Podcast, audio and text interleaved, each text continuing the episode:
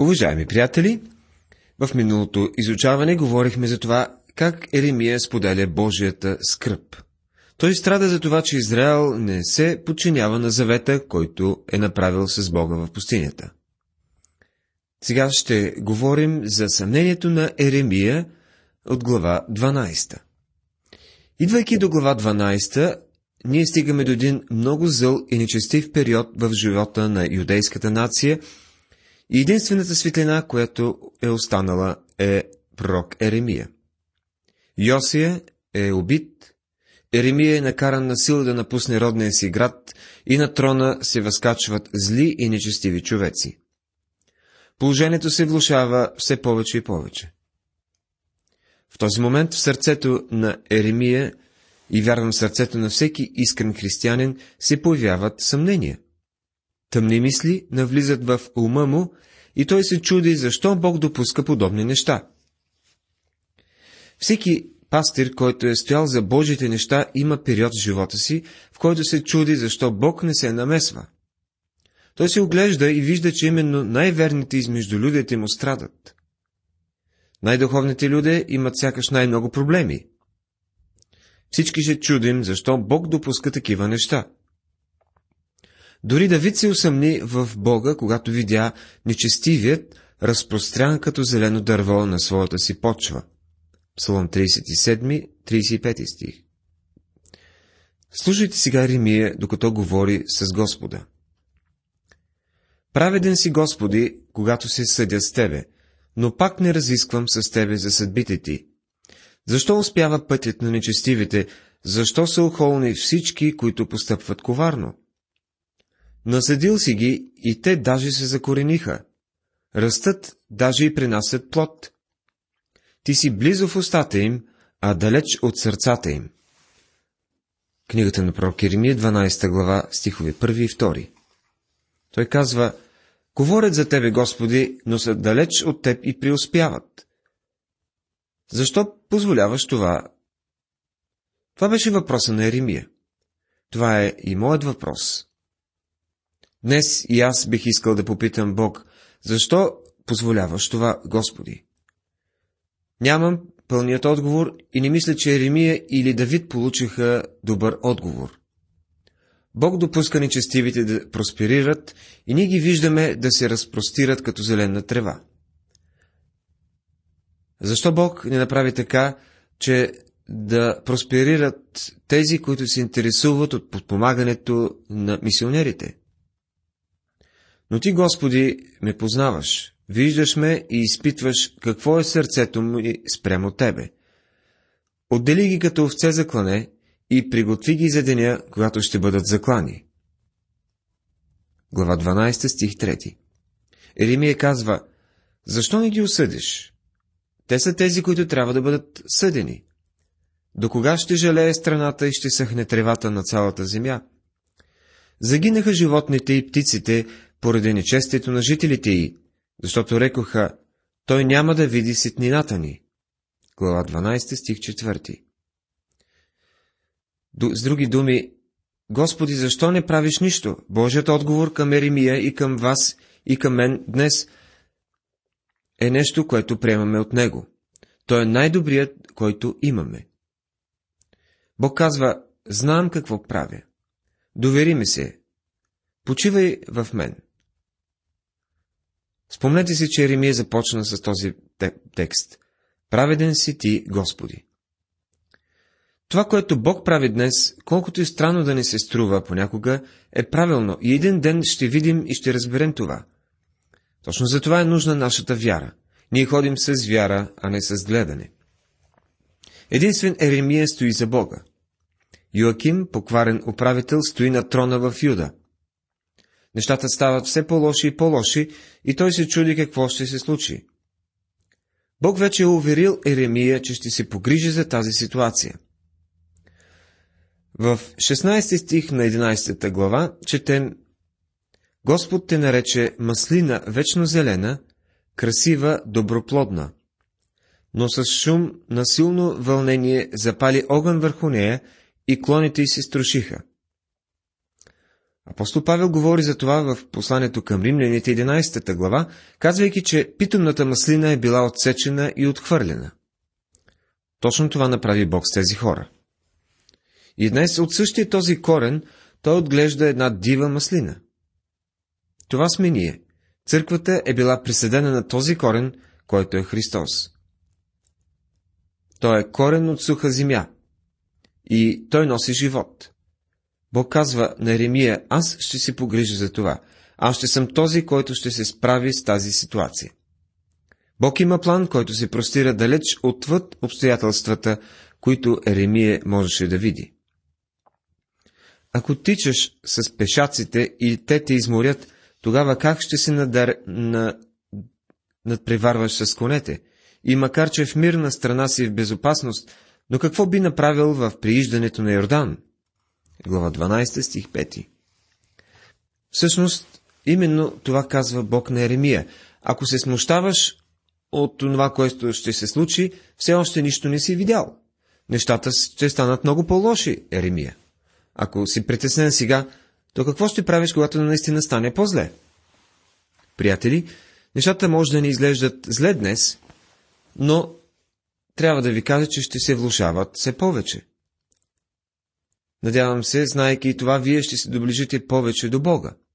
Той не ни обяснява всички детайли, както може би ни се иска, но ни казва, че можем да му се доверим, че винаги прави правилните неща. Наследството ми е за мене като пъстра хищна птица. Хищните птици от всяка страна са против него. Идете, съберете всичките полски зверове, докарайте ги да го изпоедат. Глава 12, стих 9 Тук Бог проявява чувство за хумор. Той казва, Еремия, ти си една пъстра птица. Всяка врана мисли, че нейното малко е по-черно от всяко друго, но когато яйцето се излюпи и птичето е пъстро, това е един урок. Еремия беше една пъстра птица. Хората му казваха, Мислихме, че си за нас, че си един от нас, но ти не си. Ти си по-различен. Приятели, всеки ние, които, всеки един от нас, който стои твърдо за Божието Слово, понякога е пъстра птица. Ако стоите за Бога и вие ще сте такава пъстра птица. Бог казва на Еремия, трябва да го приемеш, ако ще стоиш за мен. И след като ги изтръгна, пак ще им покажа милост. И ще ги върна всеки човек в наследството му и всеки човек в земята му. Глава 12, стих 15 Защо е така, че богатите преуспяват? Бог казва, Еремия, аз ще се погрижа за това и ще ти кажа какво ще се случи. Те отиват в робство. Но аз си спомних земята, един ден ще ги върна в тази земя.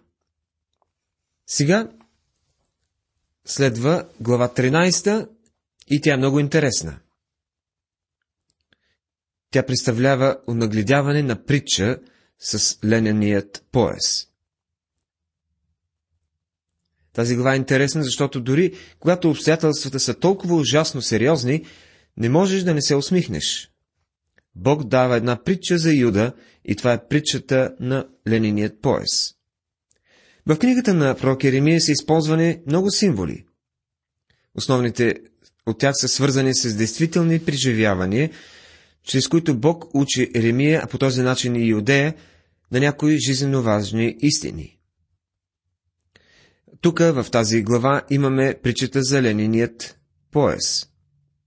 От 18 глава имаме гранчарът и глината. В 19-та струшената стомна.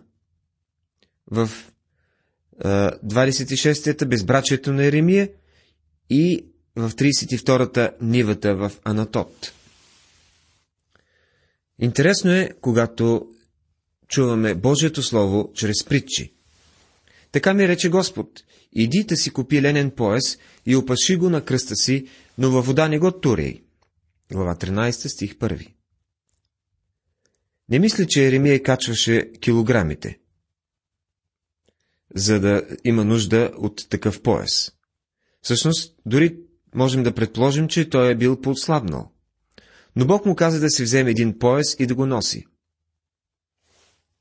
Днес има едни такива пояси, които се рекламират по а, телевизията и те са за масажиране и за сваляне на килограми. Ние днес го използваме, за да постигнем по-добра фигура, но всъщност много хора приличат на каци.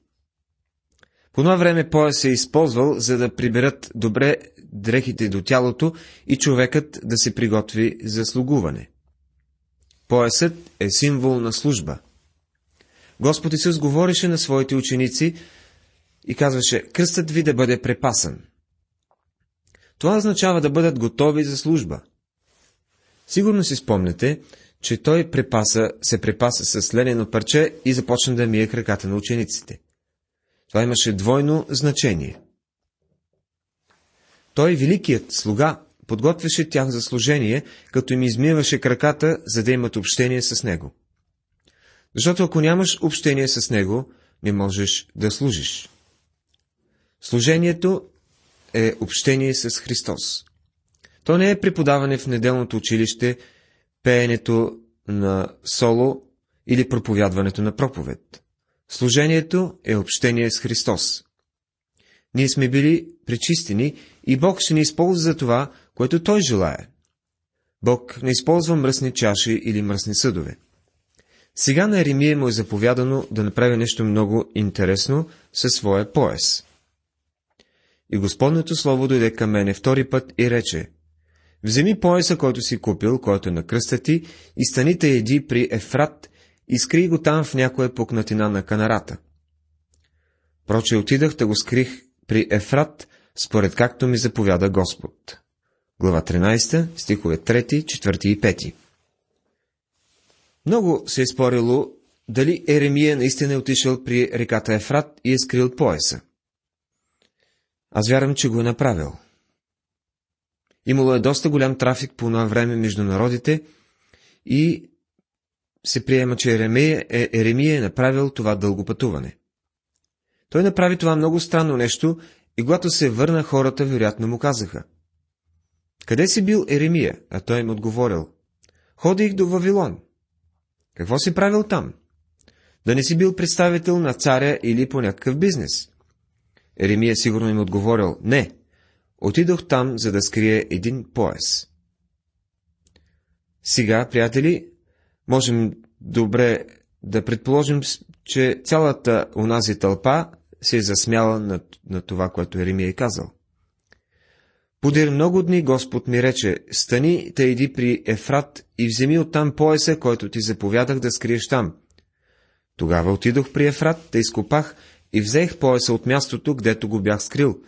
И ето поясът беше се развалил, не струваше нищо. Глава 13, стихове 6 и 7. Еремия трябваше да носи пояса и да не го пере, и да го остави да стане все по-мръсен и мръсен. И накрая стана толкова мръсен, че прока не можеше да издържа да го носи повече. След това Бог му каза да го зарови в Вавилон като един урок. Когато се върна и го изкопа, той откри, че поясът беше се развалил и не струваше нищо.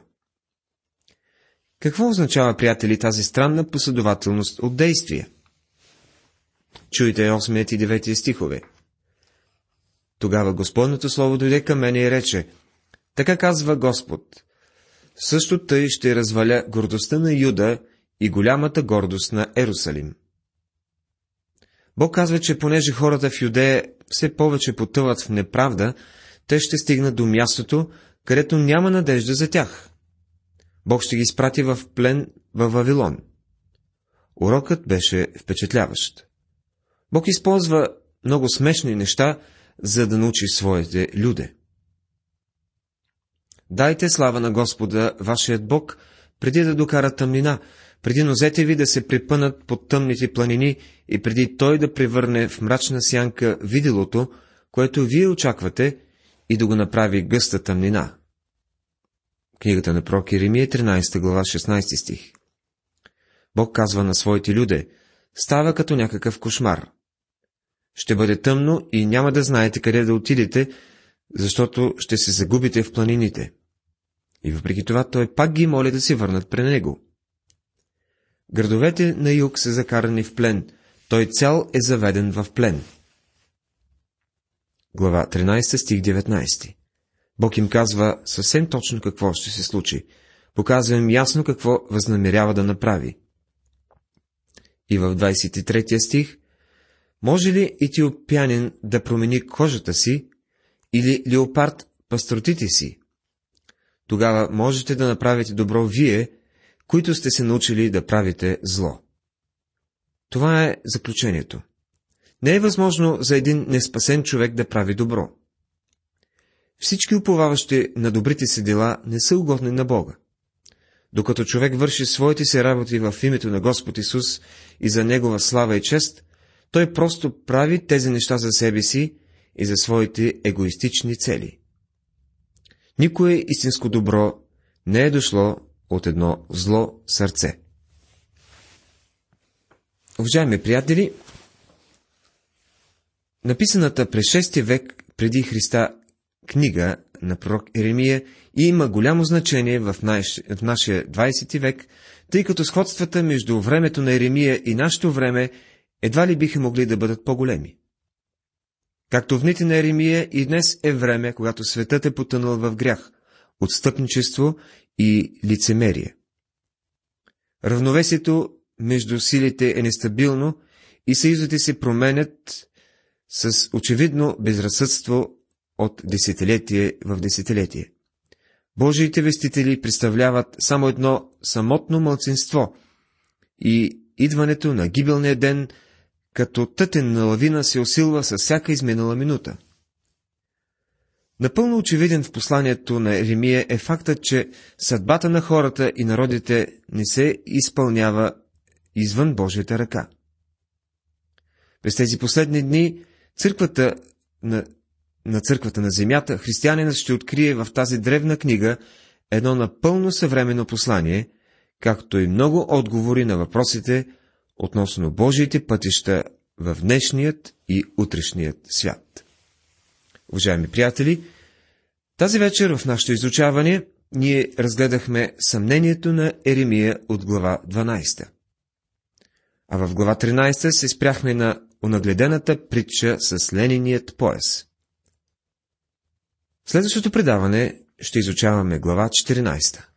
Бог да ви благослови!